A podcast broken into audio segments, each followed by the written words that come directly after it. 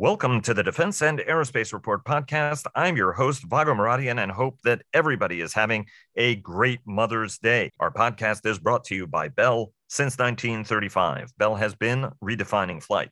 Learn more about its pioneering spirit at bellflight.com. U.S. debt default worries grow worldwide as Washington balks on a deal. Britain sends its most potent conventional weapon to Ukraine, the Storm Shadow precision cruise missile, as Russia cedes ground, and Kiev prepares uh, its counteroffensive. Rheinmetall partners with Ukraine's leading defense company on armored vehicles. Germany buys 60 Boeing CH 47F helicopters for $8.5 billion but the company's T7 Red Hawk trainer, in partnership with Saab, will be about three years behind schedule for the United States Air Force. Giant orders from NetJets and potentially from Turkish Airlines. Joining us today, as they do every week, to discuss all this and more are Dr. Rocket Ron Epstein of Bank of America Securities, Sash Tusa of the independent equity research firm Agency Partners, and Richard Aboulafia of the Aerodynamic Advisory Consultancy. Everybody, welcome back to the program and happy Mother's Day. Thanks, Vago. Great to be here. Yeah, thank you very much indeed, Vago, as always.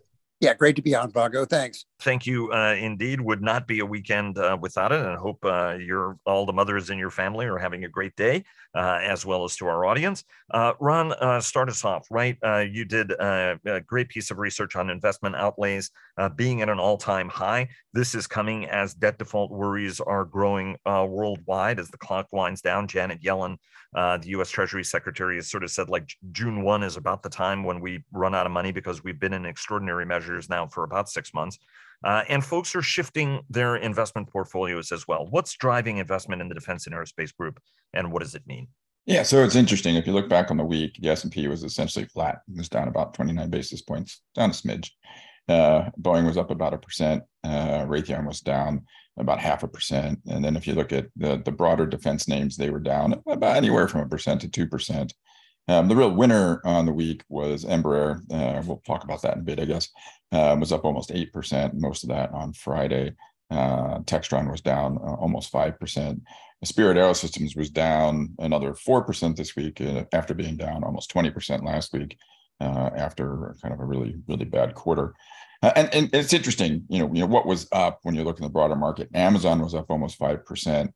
When you talk to you know, kind of active traders uh, right now, you're seeing some rotation out of uh, industrials into uh, tech, if you will, on expectations that rates have probably peaked or might start coming down.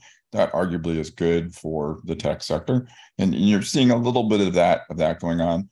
Um, the 10 year was pretty steady at about uh, three and a half, 3.4, uh, 3%. So just kind of sitting there right where it's been for a little while. The VIX at 17, oil in, in the 70s, WTI 70, Brent 74. Um, and so, you know, it's, it's, it, it's kind of, that's where the market is. We're right. starting to feel, field more questions from investors on, well, what happens if um, you know the debt ceiling agreement doesn't happen. What's that mean for the sector? And and and if you look at there's some you know points that people have been talking to uh, there's the you know credit default swap um, numbers and, and basically all that is is you know what you would pay on a notional amount of debt. So right, right now to insure us debt uh, it's about 76 basis points. So if you want to insure a million dollars of debt you just you know multiply it by 76 basis points and that's what you would pay to do that and then if you kind of look across the world, you know, kind of where is, you know, where is uh, the, the, U.S. compared to other places? Um, 76 for the U.S. is is is high. Um, we're usually kind of in the mid-teens. Um, Europe right now, the UK is 24, France is 31, Sweden 16, Norway is 15. What's I think pretty interesting, China's in the mid 70s too. So right now, the cost to insure our debt and China's debt is about the same. And then if you go back to uh, the last time we um, were dealing with the debt ceiling negotiation, um, uh, CDS for insuring U.S. debt was uh, in in the mid 60s. You know, just kind of that's you know, so we're a little bit higher than then, but not a heck of a lot higher. Um, so we'll see where it goes. But um, I think the important point here is when you when you look at that that cost, what's it mean? If you translate that into a probability of default, um, typically the probability of U.S. default is pretty darn close to zero. Um, now it's about a about a little over a percent. So you know, still close to zero, but not kind of like dead on zero. And that's that's kind of where. Uh, again, I think it's kind of interesting where we are now and where we were then, and how on earth the U.S. dollar, uh, you know, becomes equated to, to China is sort of um, uh, staggering in its impact.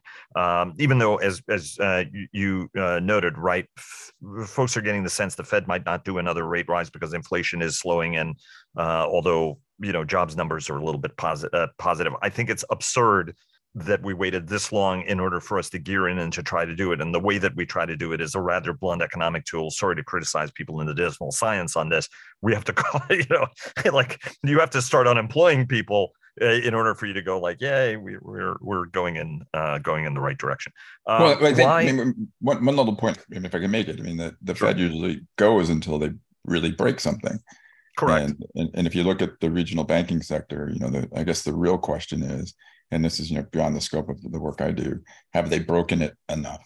Uh, I mean, clear, clearly we see some cracks, some things have broken, um, and you know it's we'll we'll see. And that that that that quick rate rise, I think, really threw some of the the smaller banks kind of on their heads in terms of how their books were right. positioned from a duration perspective.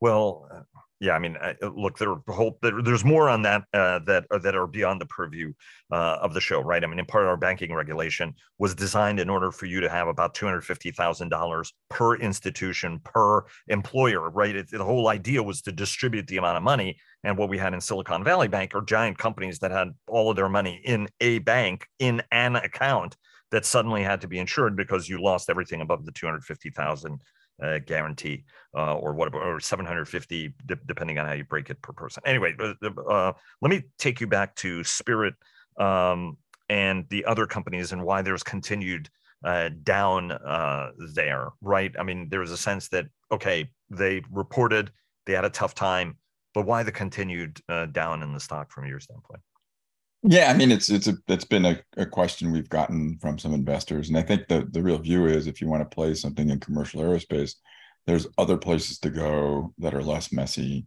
Um, you know, one of the big questions we get today is, hey, you know what the the, the issue with the the vertical fins on the 737s, and if you look at that and you try to figure out how much that actually is potentially worth in terms of a liability, the stock has probably lost far more market cap than that. Why does this make sense? Uh, and then I think the bigger question becomes then, Vago, it's all right, well, if if you're not making money on 737s now and you're not on wide bodies, um, either A350 or 787, um, and you know, if you look at the quarter, pretty much across every sector it was not good. You know, the question then becomes when when do you?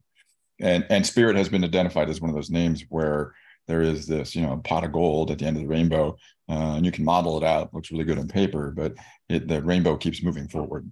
And it, there's just not a lot of patience for that in the current market with the broader risk profile of uncertainty around a recession.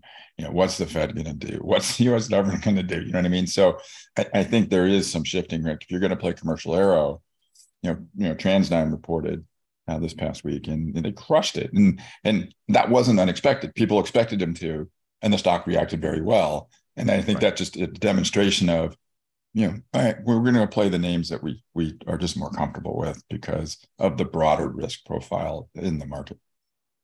Uh, it's going to be interesting to see how the role a potential recession plays and the timing of it uh, impacting uh, the the presidential race, right? Uh, because depending on how you game this out, you you actually could arrive at more negative economic news uh, right about the time when America's Americans will be casting their ballots. Um, Sash, uh, you know, a lot of overseas uh, concern. We have a tendency of thinking about a debt default, uh, obviously in domestic terms, where whether it's actually a global challenge. We've been discussing that over the last couple of weeks. European nations hold uh, a lot of debt as well. Again, how's this, um, uh, you know, shaping sort of European uh, thinking? Uh, and and uh, what are the other drivers that are shaping investment or shape sec- uh, investment in the defense and aerospace sector over the past week, right? Because we did hear Airbus and Boeing report uh, April uh, delivery numbers, so I'm sure that that uh, you know shapes shapes things as well. Kind of walk us through. Okay, yeah. So um, I mean, the debt issue. First of all, I mean, I can I can categorically say we have had no incoming calls about this from our investment hmm. clients because our investment clients just cannot believe you would be this stupid. Um, uh, and therefore it's just not but, a problem. But and, wait, but wait, Sash, well, we no, can. No, no. yeah, well, um, you know, there's just a feeling, um, particularly in Europe, we've seen the self harm that uh, you know the UK could, uh, did through through Brexit, and there's a feeling of nobody else would do that again. Um, and that may well be wrong, but it's been astonishing how how little interest there's been in this subject from uh, from investment clients. Governments clearly are a bit concerned because, uh, or indeed central banks for that matter, are, are, concerned because they're actually holders of US treasuries. But I think even then, um, they don't really have a great deal of choice. It's a, it's a reserve, it's the reserve currency, or until recently it has been the reserve currency. You have to hold dollars, and therefore you have to hold treasuries, um, which is a very uncomfortable position to be in. Um, uh, and you know, I think they're just just going to tit it out. I mean, there's very little point in governments telling um, uh, US legislators what to do. That would go down incredibly badly. But um, I, have been very surprised at the degree to which this this whole issue has not had any traction among investors on on this side of the pond. Let me uh, so let me, let me interrupt you. Let me let me interrupt you briefly. What did why did you say until recently it was the reserve currency until r- recently? Because there has been there have been more uh, pushes, more moves to try to diversify the uh, the reserve currencies. I mean, the euro was was set up and is intended to become a reserve currency, uh, and that, that's an absolutely fundamental part of the of the belief in the euro uh, within the eurozone. Um, now, if you're not in Europe, not in the States, um, uh, you know, there there China clearly wants the renminbi to become a reserve currency at some stage. Um, I think that's a that's a much longer term issue. But if you did have a debt default, probably shouldn't kid yourself that the renminbi won't become much more important in terms of countries' uh, currency portfolios because it will be. Um, and, and so as, and so as, right. and and so from your standpoint, even if we result in a deal, the fact that this becomes a recurrent issue is actually increasing interest in creating or shifting and putting the euro in a position where it does become a reserve currency to mitigate the risk and then actually plays into China and Russia's hands to see whether or not an alternate financial mechanism can be sought apart from the dollar, right? Which is what yeah, their drive I, is. Yeah, no, I, I, think it's right. Apart from Russia, I mean, I, Russia is such a special case. I'm not sure, you know, the Russians will accept the renminbi as a, as a reserve currency because that way they can trade with China. Um, but uh, I don't, you know, I don't think they benefit in terms of the ruble. Nobody would, would take rubles and hold them. Um, and in terms of timescale, very important. You know, the euro is becoming, albeit in a very, very slow way, a reserve currency now. The renminbi, the Chinese want it to be, it isn't yet. But the more damage you do to the dollar, the more likely that becomes. And it probably isn't led by Europe, but it may well be led by countries in Africa and Asia that are tied into the Belt and Road uh, project. Um, and uh, R- Ron, you had your hand up, so I'm assuming it's on this point. So I'm going to let you dive in with Richard's patience uh, and uh, Sash's forbearance. Go ahead. Well, I think that ultimately, when you look at back to the credit default swaps, having you know the cost to um, cover U.S. debt about the same as the Chinese, I think that's that that says volumes towards you know you know movement in reserve currencies and so on and so forth. And and the reality is, Vago, right? You, the U.S. had a downgrade on its debt last time, even though uh, our bills got paid for the very reason that you said that you know, this was used as a as a potential you know, negotiating point. Uh, and right. it, you know, on a go forward basis, it continues to be used as a negotiating point, it'll keep the credit default swap spreads on our debt higher than our friends across the Atlantic and maybe not quite at Chinese levels, but maybe pretty close. And if the de- default probabilities are similar between the US and China, that just augurs for a stronger case for the renminbi. Uh, in, in uh, indeed, um, Sash. Uh, coming uh, back to you, um, what were some of the drivers and how uh, the group performed in Europe this last week? Uh, so, look, main. I mean, main drivers were uh, the war and the state of the um, uh, the state of relations um, and arms transfers to Ukraine, uh, Airbus, and uh, on your side of the pond, uh, Boeing deliveries, um, and Hensoldt was the last of the uh, European companies to to report numbers. Um, of Hensoldt, I would just say, you know, in passing, almost the most interesting thing that came out of that was the degree to which Hensoldt, and this is the German defense electronics company, um, Leonardo of Italy has a 25% shareholding, um, as does the German government. Leonardo made some ah, probably slightly unwise comments about Hensoldt's results uh, when they had their results a couple of weeks ago. Hensoldt management were clearly pissed. There's no no two ways about it. I, I, I can't soften the, the term any more than that. Uh, and they really hit out at, at Leonardo. And I do find the degree to which you have these two companies which are supposed to be in, you know, in collaboration. There's the strategic shareholding by Leonardo, but Hensoldt is not prepared to be uh, subservient to Leonardo at all. And they clearly find at the very highest level comments made by Leonardo somewhere between appropriate and just plain dumb. Um, and it's a this is not a good basis for collaboration or cooperation. Let's be honest about it.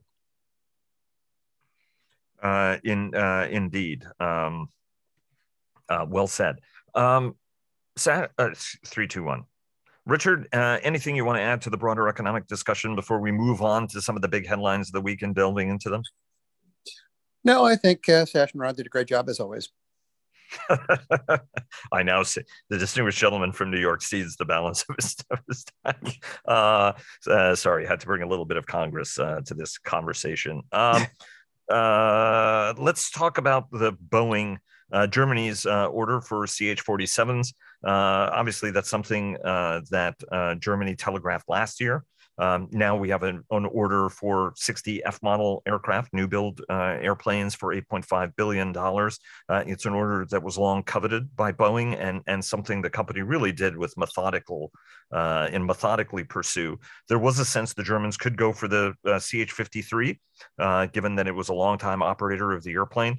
Uh, and, and certainly Sikorsky was hoping that the K model that's been adopted by the US Marine Corps would also be bought by uh, uh, by the Germans, but that program has been also delayed.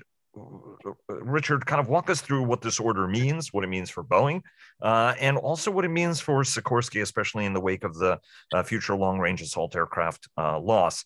Uh, given that that's you know, given the company is still going to build Blackhawks for a long time, right? I mean, we saw a big order from the United States military on that, about 186 airplanes, if I remember, just a couple of weeks ago.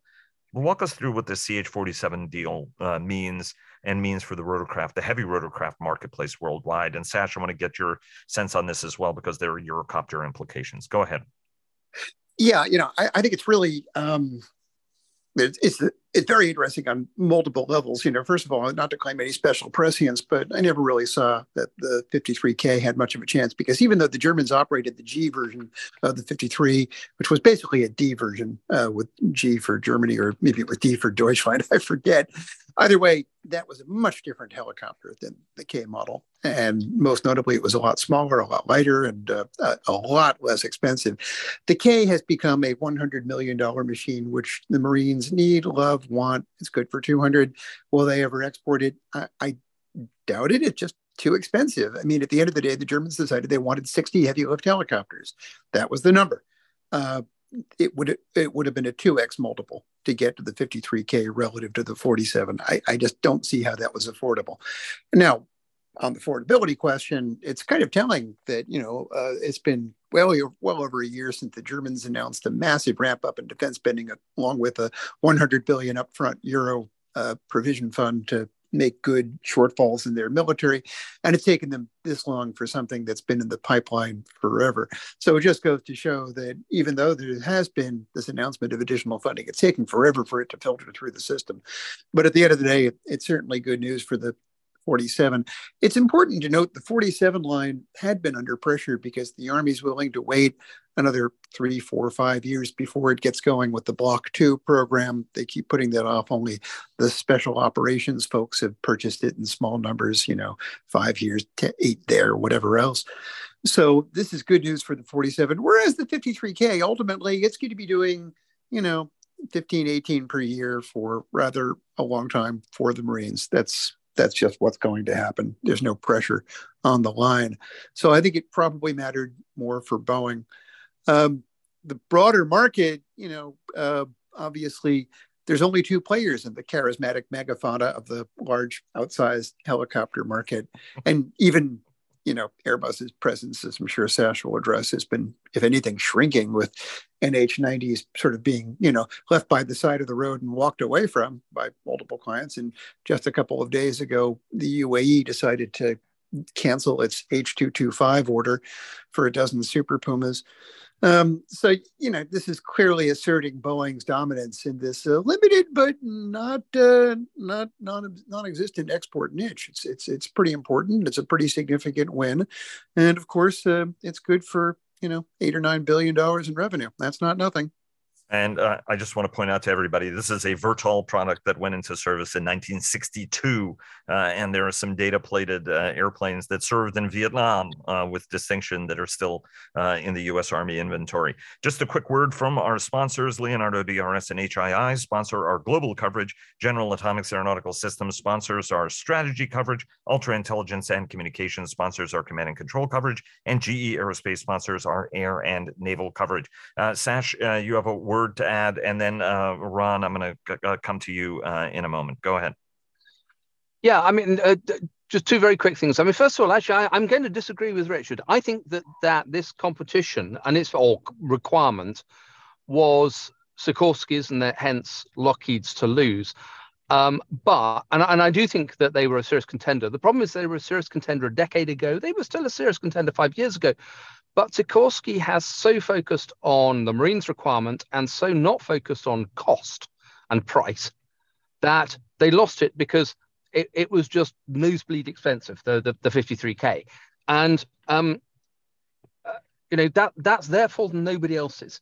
Uh, and whereas I think, you know, Chinook has been in general, I mean, it's still a very expensive aeroplane. You know, it, this is going to be well over 100 million euros uh, an airplane as an export product. But it, it because it's had a much more um, a much broader export base. It's had a much better uh, process in terms of developing uh, the products over the over the last, well, as you say, nearly 60 years. Um, uh, it it is better economically. It's a faster aircraft. Let's be honest. It's way faster than a than a 53k, uh, and it's got very very good um, under underslung uh, lift capabilities as well. So I, you know, I think it's. I think the Germans have bought the wrong heli. Uh, sorry, the right helicopter. What worries me is I think this is another nail in the um, in uh, the nail of Eurocopter as a military helicopter producer. They would clearly have co-produced the 53K. They won't get a cent out of uh, Boeing on this. Um, and couple that with the problems, you know, as Richard quite rightly says, with NH90 and even with, with Super Puma as well, Eurocopter is becoming a civil helicopter company by default. I don't think you can be a serious vertical lift company just as a civil helicopter company in the long term. You have to be able to bring technologies in from the from the military and other government requirements, um, and then you know cross fertilize a range of civil and um, military applications. And Eurocopter's only got half of that. You know, it's like an oct- octopus with half its legs cut off. It'll function for a while, but it's it's not going to end well. Uh, interesting. Uh, Ron, uh, your sense on all of this and the market dynamic and, and what it means also for Sikorsky ultimately? Yeah, I mean it's it's clearly it's it's good for uh, Boeing. Um, you know what's it what's it mean for Sikorsky ultimately? I don't know. I mean there'll be other contracts down the road, right? Like you pointed out, the Chinook's been around for a really long time. Um, so these these helicopter contracts kind of you know come and go. It's a lumpy market. Um, you know, it would have been a nice thing for Sikorsky, uh, but they didn't get it. So it is what it is. philosophically said, uh, Ron, philosophically said. Uh, Richard, uh, what about the T7 uh, Red Hawk delay, right? I mean, this program was supposed to be the first E program, right? Uh, all electronic uh, series mm-hmm. for the US Air Force, digital threads, changing the way the Air Force does business. And unfortunately, the program has gotten itself into a little bit of hot water. It was a one year delay. Now it's a three year delay. what's, what's the impact? Impact from your standpoint, right? Because this has a domino effect. That means that 1950s era T 38s or 1960s era T-38s now have to stay in service longer, right? And and and that causes a whole series of other challenges. What does this uh, tell us? Um, and what does this tell us at a time when, right, the U.S. Navy is looking at a new training aircraft as well to succeed the T-45 Goshawk? Uh, the new Navy training airplane does not la- uh, need to land on aircraft carriers, which is controversial for for some. Um, anyway, walk us through what are the implications of, of this uh, delay and whether or how it potentially reflects uh, on the efforts by Ted Colbert and his team at Boeing uh, Defense, Space, and Security to sort of get their arms wrapped around the problem and and and sort of move forward. Although I suspect some of the programs, the seeds for its current troubles were laid well before his tenure. But give, us give us your sense. Yeah, you know, I mean, I think that's exactly right. The seeds were laid before his tenure. You know, I mean, there was a certain uh, strategy with a certain degree of wisdom that you know you take the monster amount of cash flow coming from the commercial side and use it to subsidize money losing defense contract bids on the defense side and uh, then unfortunately that was translated to oh and you know why do that when you can simply under resource and hope it works out magically. So, you know, the KCX, of course, was one with basically a $2 billion overbid that became, my God, what are we up to? Six or seven billion in cost overruns. Yeah, when you under resource things, of course, you it, it it keeps snowballing, as we all know. You know, you just pay even more down the road, much more down the road as you make good defaults and deficiencies and mistakes earlier in the development process. You might be seeing that with T7, which is almost kind of a reductio ad absurdum. You know, it was generally viewed as a $16 billion program. Uh, I think DOD said should cost is like 14 or something like that, uh, you know, before profit, whatever. And then ultimately Boeing won it with a 9.7, I believe, bid. So basically, that was one of those yeah, we're going to punch ourselves in the face and call it a strategy moments. And uh, inevitably, probably resource under resourced too. So showing up in major delays, showing up probably with a lot more, you know, it's the only defense contract win, and I think in our career, our careers that was accompanied with an out of the box write off, like, hooray, we won. And we'll start by writing off half a billion dollars or something like that. So plenty more pain to come. Um, is it? I, would love to say, as as the resident Luddite, I would love to say that this is a comment on the electronic philosophy, model based simulations engineering, and God knows I've been a doubter of that, but I I can't. I mean, it it probably is, but it's just not proven at this point because you know there's so much else going on in terms of underbidding and under resourcing and and and whatever else that it's too early to say that this has anything to do with overblown expectations. Having said that, I'm, I'm quite positive that with the you know in with the submission of a very aggressive bid, there was probably a fair degree of don't worry, it'll all be better with MBSE sort of philosophy behind it, but again, unproven. Um, you know, and of course, this brings to mind you know, there's this very big fast trainer requirement in the Air Force and Navy we've heard talk of an interim buy by the Air Force. We've heard talk of the need to accelerate a Goshawk replacement for the Navy and perhaps an interim buy for them too.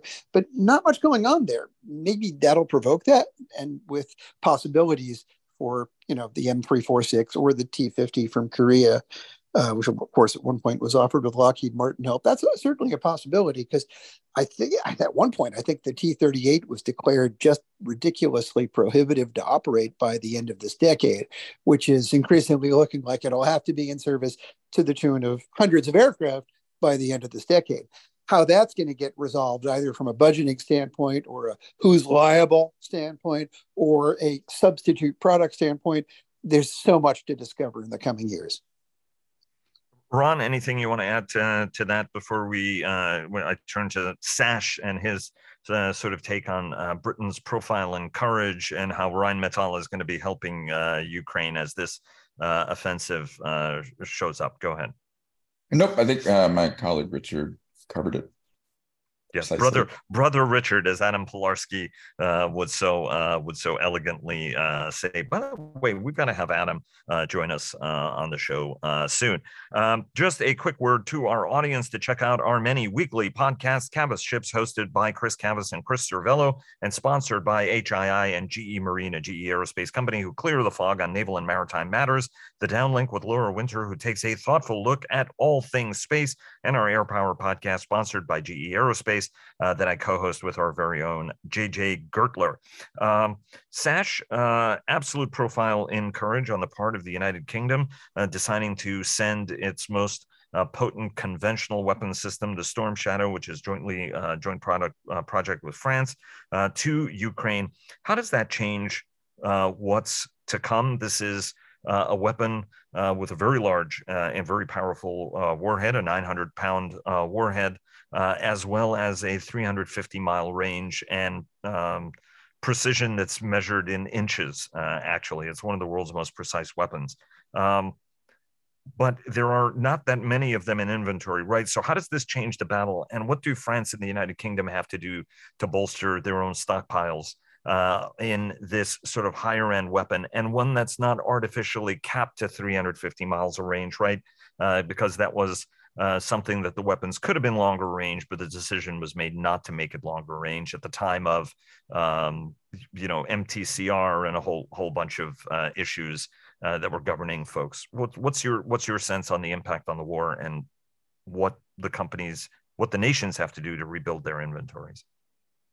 I think depending on the number of rounds that we supply to Ukraine, this is a game changer. This is a, you know, this is up there. Uh, if you look at the the weapons that have changed the shape of this war. Patriot.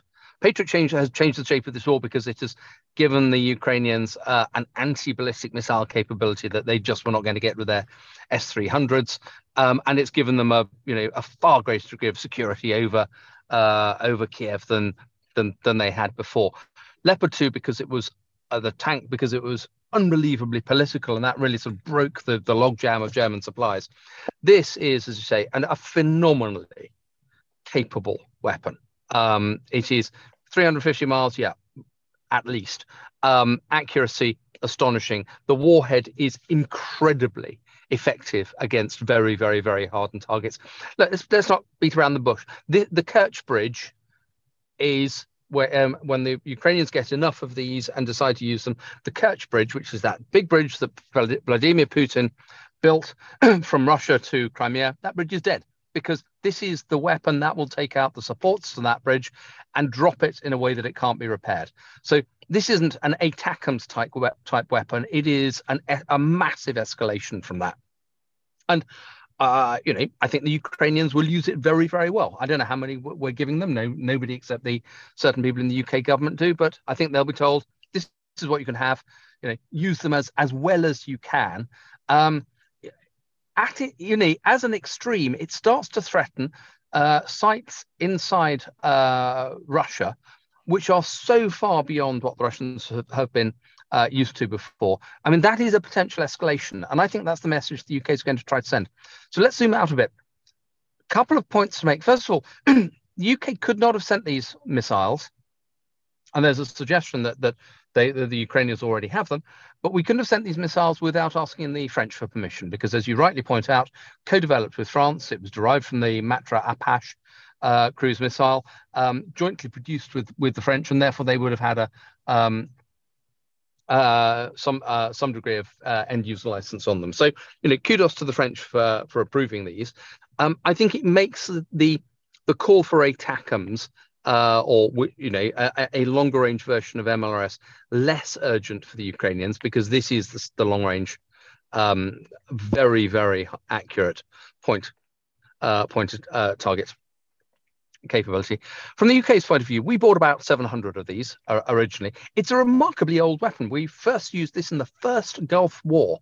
Uh, we fired, I think, 13 and had to account for every single one. It was that sensitive.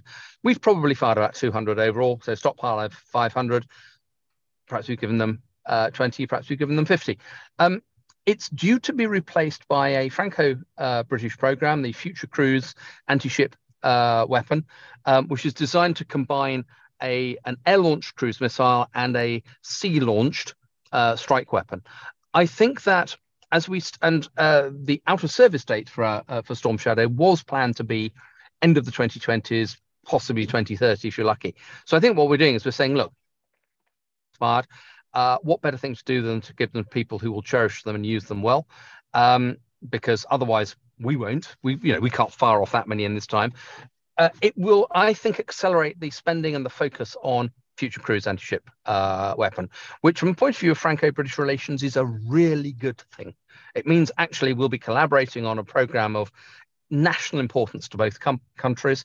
Um, and I think, you know, I have no doubt at all that MBDA on both sides of the channel will come up with an absolutely fantastic uh, successor cruise missile.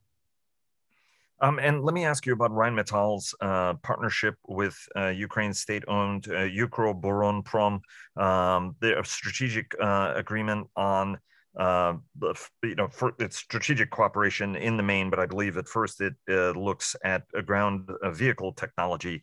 Um, Rheinmetall has been one of the most exciting companies to watch in this process every other day there's an announcement for ammunition for another European country, um, right? I, and I can understand how some countries that have domestic sources of supply want to sort of keep quiet the fact that they have to rely on Germans uh, and indeed Koreans uh, to to refill their stocks, uh, even if their own factories are running overtime. What does this new agreement uh, mean in the broad broad sweep?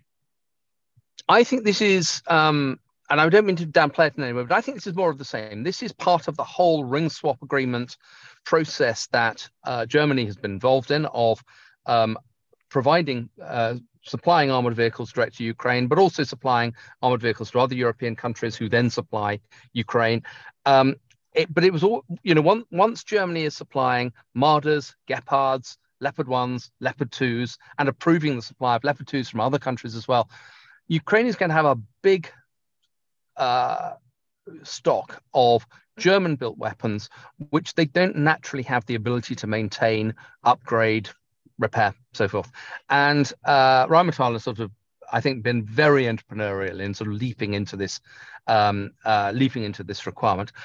Um, Chief Executive Armin Papperger has made it very clear that you know what he would love to do is to get to a stage where um, uh, Ukroboronprom uh, can actually produce directly the Panther um, uh, tank, which is Rheinmetall's um, option for for a next generation main main battle tank, and the problem for UK, uh, Ukroboronprom is that it, it is very much set up on Soviet lines to deal with Soviet equipment. So it needs this injection of Western technology know-how uh, to be able to maintain, in the first instance, uh, Western equipment, but then ultimately to be able to co-produce. And you know, Rheinmetall has, has talked in the past about how Ukraine is potentially a market for two to three hundred new main battle tanks. Um, Panther is designed to be cheaper than Leopard 2 by a factor of at least 15% and possibly as much as 25%. Uh, and this is the sort of the first stage to that. I suspect over time there will also be collaborate or collaborational technology sharing on artillery ammunition production as well, um, so that as Ukraine retools from 152 millimeter, the Russian caliber, to 155 millimeter, the, the NATO caliber, um, they'll be able to produce shells at, to Rheinmetall's uh, specifications and quality. So it's, it's a very, you know, this is a, a big move towards bringing uh, the Ukrainian defense industry into the Western orbit, from which you, you know, won't be able to uh, it won't be able to back out from that. It's a it's a step change, or it's a it's a it's a, it's a one way uh, process. This um, and you know making it much more um, uh, you know much more capable of uh, operating and maintaining modern equipment. Um, eh, we're gonna uh, we're running out of time, and we're gonna go into a little bit of lightning round on the NetJets uh, as well as uh, the Turkish order and air travel. But give us sort of a thirty cent 30 second take on uh, Russia's right. It's a, it's it's a kilometer or so of a pullback at the time that we're recording this of Russian forces. Wagner has left the room. Um, it's not abundantly clear to see how big of a dynamic that is. But anyway, what's your sense on sort of where we are? Uh, Ukrainian uh, President Volodymyr uh, Zelensky telling the BBC, uh, we're, we're not quite ready for the offensive because we're waiting on more uh, equipment. I think the ground is still pretty soft as well, which is another challenge. What, what do you see the withdrawal from Russia, uh, the withdrawal of Russian forces, whether Wagner uh, or the standard uniform military and what it means for where we are, because there are some folks who are actually drawing some pretty powerful conclusions about Russia's military competence at this point. I think that Wagner Group withdrawing or th- even threatening to withdraw from Bakhmut was very much part of, um, uh, you know, the company and its president um, playing Russian internal politics, um, and uh, you know, clearly the relationship between Wagner Group and the Russian military is utterly toxic. Um, his relationship, Prigozhin's relationship with Putin, is really not very good either. And he's setting himself up to be a successor or a kingmaker or something else. But I think the fact that um, as the Russian forces, you know, rejigged the uh, the front line, they proved to be so incredibly vulnerable to a fairly small scale Ukrainian counterattack. Uh, I mean, you know, not not to disparage it, but this was not the big one. This was basically probing counterattacks to see what was there and see how it worked. And Russian, you know, some Russian forces cracked and broke, uh, broke. And fascinating that all the high ground uh, to one side of Bakhmut, which is absolutely the commanding territory there, and has meant that it's been very difficult for Ukraine to reinforce uh, Bakhmut because they're under direct fire from there. They, they lost that in a period of about uh, about 48 hours. Um, so Russian morale in some cases, I, we've got to be careful not to generalize, but Russian morale in some cases is lousy. Russian capabilities in some cases and their ability to do a reinforcement in place, which is a complex military operation in any case, is very, very poor indeed. Um, does this mean this is where the, the offensive will come from? Almost certainly not. I think if I were Ukraine, I would want to be putting pressure on as many different points uh, along the front to make sure that Russia is thoroughly confused by the time they do decide uh, to commit. Um, but it's you know it's very very satisfying to see the um, you know the Ukrainians being able to mount a successful probing counterattack and it be that successful. Let's not get carried away quite yet, but you know it's a it's a tremendous start and a lovely end to last week um, we we we have to count our blessings where uh, we have them. Um, okay, a uh, bit of a lightning round, uh, everybody. Um, Ron, uh, why don't you start us off? Right, you guys noted a week over week improvement on global uh, air travel. Uh, Airbus and Boeing has have posted their April delivery numbers, and there are some interesting indicators in there. obviously, 737 still being a problem, as you mentioned at the top of the show, um, and we also have some two sort of gigantic uh, deals, right? NetJet did turn to Embraer uh, for uh, aircraft, and then Turkish Airlines wants, uh, you know, 800 new jetliners, uh, the, the latest airline to suffer from gigantism. Uh, we saw that happen with the Indian air carriers, and some questions about whether or not there's actually that much demand and and whether or not these airlines are the right ways uh, to sort of do it. Give us give us your sense and then we'll richard want to get your sense and then sash uh, yours but we're in lightning round mode. Go ahead ron start. Okay, so in light of time i'll start with embraer and then we can hand it off to richard on uh, the turkish one. Um, there was a gigantic deal. I mean if it if it fully happened right? So it's five billion dollars worth of uh, uh, uh Praetor 500. The Praetor 500 um, is nominally a $20 million or so aircraft. So $5 billion worth of those airplanes is a lot of those airplanes. Um, and in the context of Embraer, that's a, it's a gigantic deal. Um, I think it's actually larger than Embraer's current market cap. Um, so that, that, you know, just to put that all in context, um, having NetJets as a customer, you know, has positives and negatives. Um, they tend to take airplanes, but they also tend to negotiate um, good deals, right? Because they buy them in large numbers. Um, the sales of the Praetor were okay, but uh, not awesome. So this is a, uh, a, a vote of confidence in that in that platform and a real you know boost to uh, Embraer's backlog. And and the way I would think about this, if you think back to the days of the 50 seat RJs, this is kind of like somebody coming in and buying you know five billion dollars worth of RJs. So it's a it's a really big deal. Um, so and, we'll and for those people who don't know, the Praetor uh, is the updated version of uh, the Legacy, and it's about a 12 passenger, 3,000 mile range uh, airplane. And it's for its class, it's it's an all fly by wire airplane. So it's what really um, you know it makes it different than m- many of its competitors. It's a true fly by wire airplane in that price category. So Um, and some folks have said it's maybe too much airplane for the money. I don't even know how that's possible, but um, you get a lot of airplane for the buck. So um, it's um, you know good for Embraer, good for you know good for everybody involved with it. Um, but that it's a it's a it's a monster deal there was a big obrigado from San Jose dos Campos yeah. uh, uh, going to uh, to obrigado with a lot of O's in the end and a bunch of exclamation points. That's right. Uh, yeah. Ex- exactly, exactly. Uh, and and and kudos uh, kudos to the company because it is an extraordinary airplane company Uh, on on all counts. Uh, so we wish them well on that. Um, uh, Richard, do you want to take us away on Turkish? and the prospects that they're actually going to build by 800 new long range and 800 jetliners of all kind? Yeah, you know, what do you say? I mean, 2008 called. They want their airline strategy back. You know, the idea of creating a super connector of the greater uh, sort of uh, Gulf and Gulf North region. It worked great, and you know, until it stopped working quite so well. You know, that's why you had tremendous growth with Qatar, Etihad, and uh, and of course, most of all, Emirates. Um, and now Turkish, which you know has perhaps even better, certainly better O and D traffic, origin destination traffic than those other guys, wants in on the game. But the other guys kind of got there first, and meanwhile, everybody is emphasizing more point to point. India, even India's back in action. So I'm sure a lot of people are going to see this as evidence. Ah, the wide body market is back.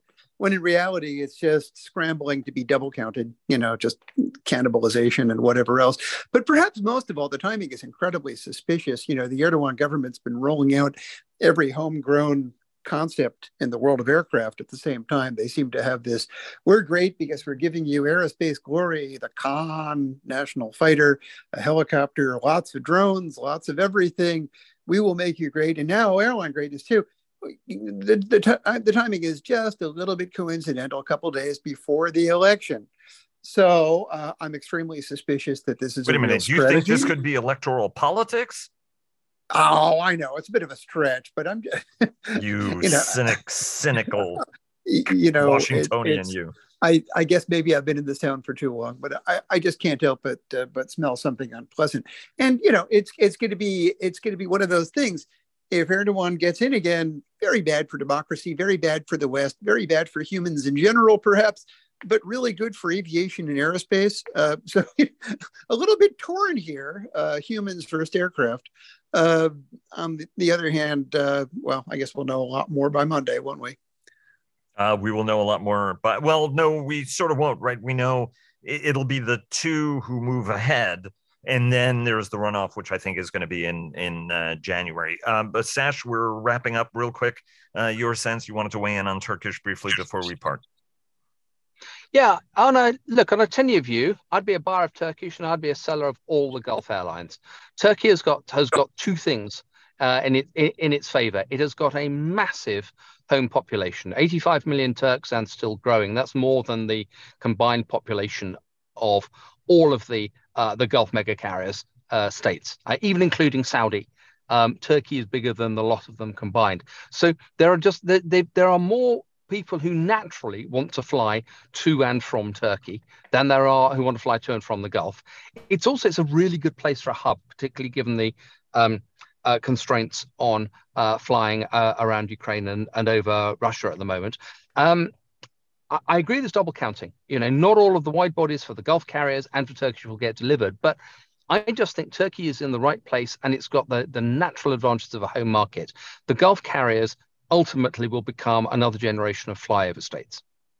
Uh, and of course, you have all the rich antiquities, uh, you know, the ancient, uh, you know, uh, both um, Greek ruins, uh, Armenian ruins, uh, Hittite, you know, I mean, right. I mean, the rich archaeological history in that piece of uh, real estate. Ron, uh, really quickly, you can weigh in on this uh, if you want to on the Turkish stuff, but really quickly walk us through uh, Virgin Galactic and Rocket Lab also recorded in what is kind of a very robust uh sector, things not as positive for Virgin as they are Rocket Lab. Really quickly walk us through, uh, and anybody else on space that reported that you think uh, deserves some attention. And another word, check out uh, the downlink with Laura Winter because she once a month takes a deep dive on the finances uh, and on the business news from the space sector. Go ahead, Ron, wrap us up for the week. Yeah, Rocket Lab reported a, a, good quarter from the point of view that you know, you know, revenues were ahead of where I think most people thought they would be, and uh, so were their margins. Um, they're on a trajectory to become you know free cash flow positive. You, you can kind of see that happening, um, which is a good thing in a sector where we haven't seen that for for many companies. Um, they're the most successful uh, publicly traded private launch company uh, and they're the only one in 2023 that's actually put anything in orbit. Uh, so, in a market where one was expecting a lot of these companies to happen, not many did, right? So, if you go back two, three years ago, we were looking, there's supposed to be all these different launch companies, and really nobody happened. It just, you have, you have Rocket Lab at the moment, and you have some other folks still working on things and working on engines and so on and so forth. But uh, so, anyway, their, their quarter was uh, better than what most folks were looking for. And then on uh, Virgin Galactic, they burned up a lot of cash. And in you know in the current environment where you know raising capital and and uh, things of the such are are more difficult, and most equity analysts now are forced to be fixed income analysts, meaning instead of just looking at the income statement, everybody's focused on the balance sheet and uh, you know how much capital you have. Um, the current environment is not very forgiving to cash burn and so on and so forth. Now, to be clear, they have good reasons for it, and there's you know they're you know, they're trying to build out a fleet and do all kinds of things. But um, so it's you know you can say it's quote unquote excusable. However, um, having a large cash burn in the current environment, folks don't look friendly upon that. Uh, and before we go, um, I just realized we haven't talked about Ryanair. Sash uh, takes this because you know the airline better than anybody else.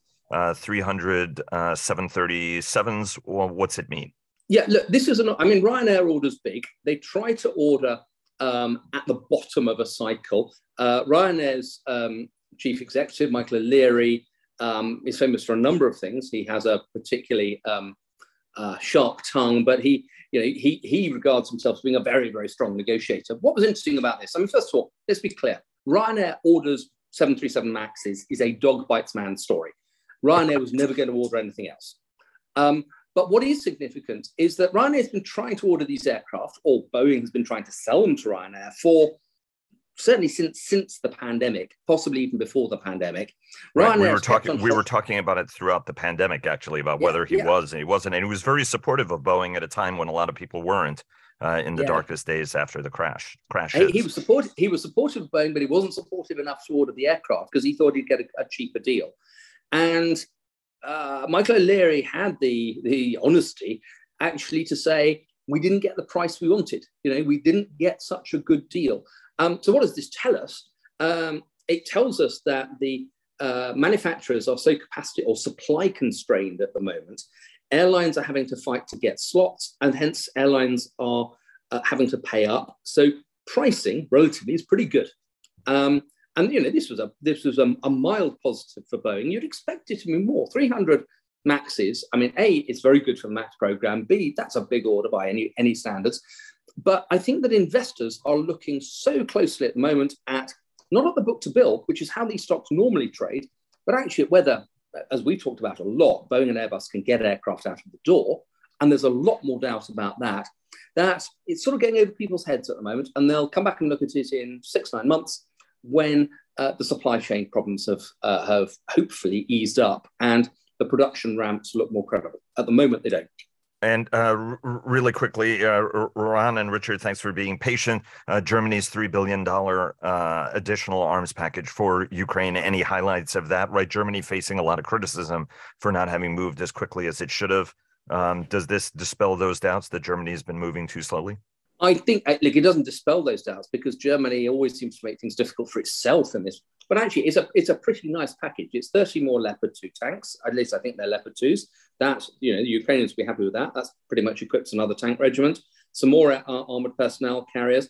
Um, the IRIS-T air defense system is a very very capable air defense system. It's not one that a lot of people have heard about, but it uses a uh, a ground launched variant of the uh, highly maneuverable uh, IRIS-T air-to-air missile, and it's got a very good radar package uh, with it. That uh, has already been deployed, uh, previous versions of that um, at, around Kiev. I think that's probably the thing that's of most value uh, militarily. Um, but, you know, a lot of other armored vehicles and, and, clearly tons and tons of ammunition. And what Ukraine needs all the time is more ammunition. So I, you know, I think it's a very, very, it's a very big package. It's a, you know, it's a very well balanced package at the moment. I think this will, you know, the Ukrainians will make good use of it. Everybody, thanks so very much for joining us. Absolute pleasure. Uh, hope everybody has uh, a great week and look forward to having you back on again uh, next week. Thanks so very much for joining and uh, joining us, and a very happy uh, Mother's Day to our entire audience. Yeah, great to be here, Vago. Thank you so much. Yeah, thanks for having us as always, Vago. Yeah, enjoyed it a lot. Thanks, Vago. And uh, hope everybody has a great weekend and look forward to having you back on the show tomorrow uh, for our week ahead segment. A special thanks to Bell for their generous sponsorship and over, I hope everybody has a great uh, holiday today. All the best. Cheers. Bye bye.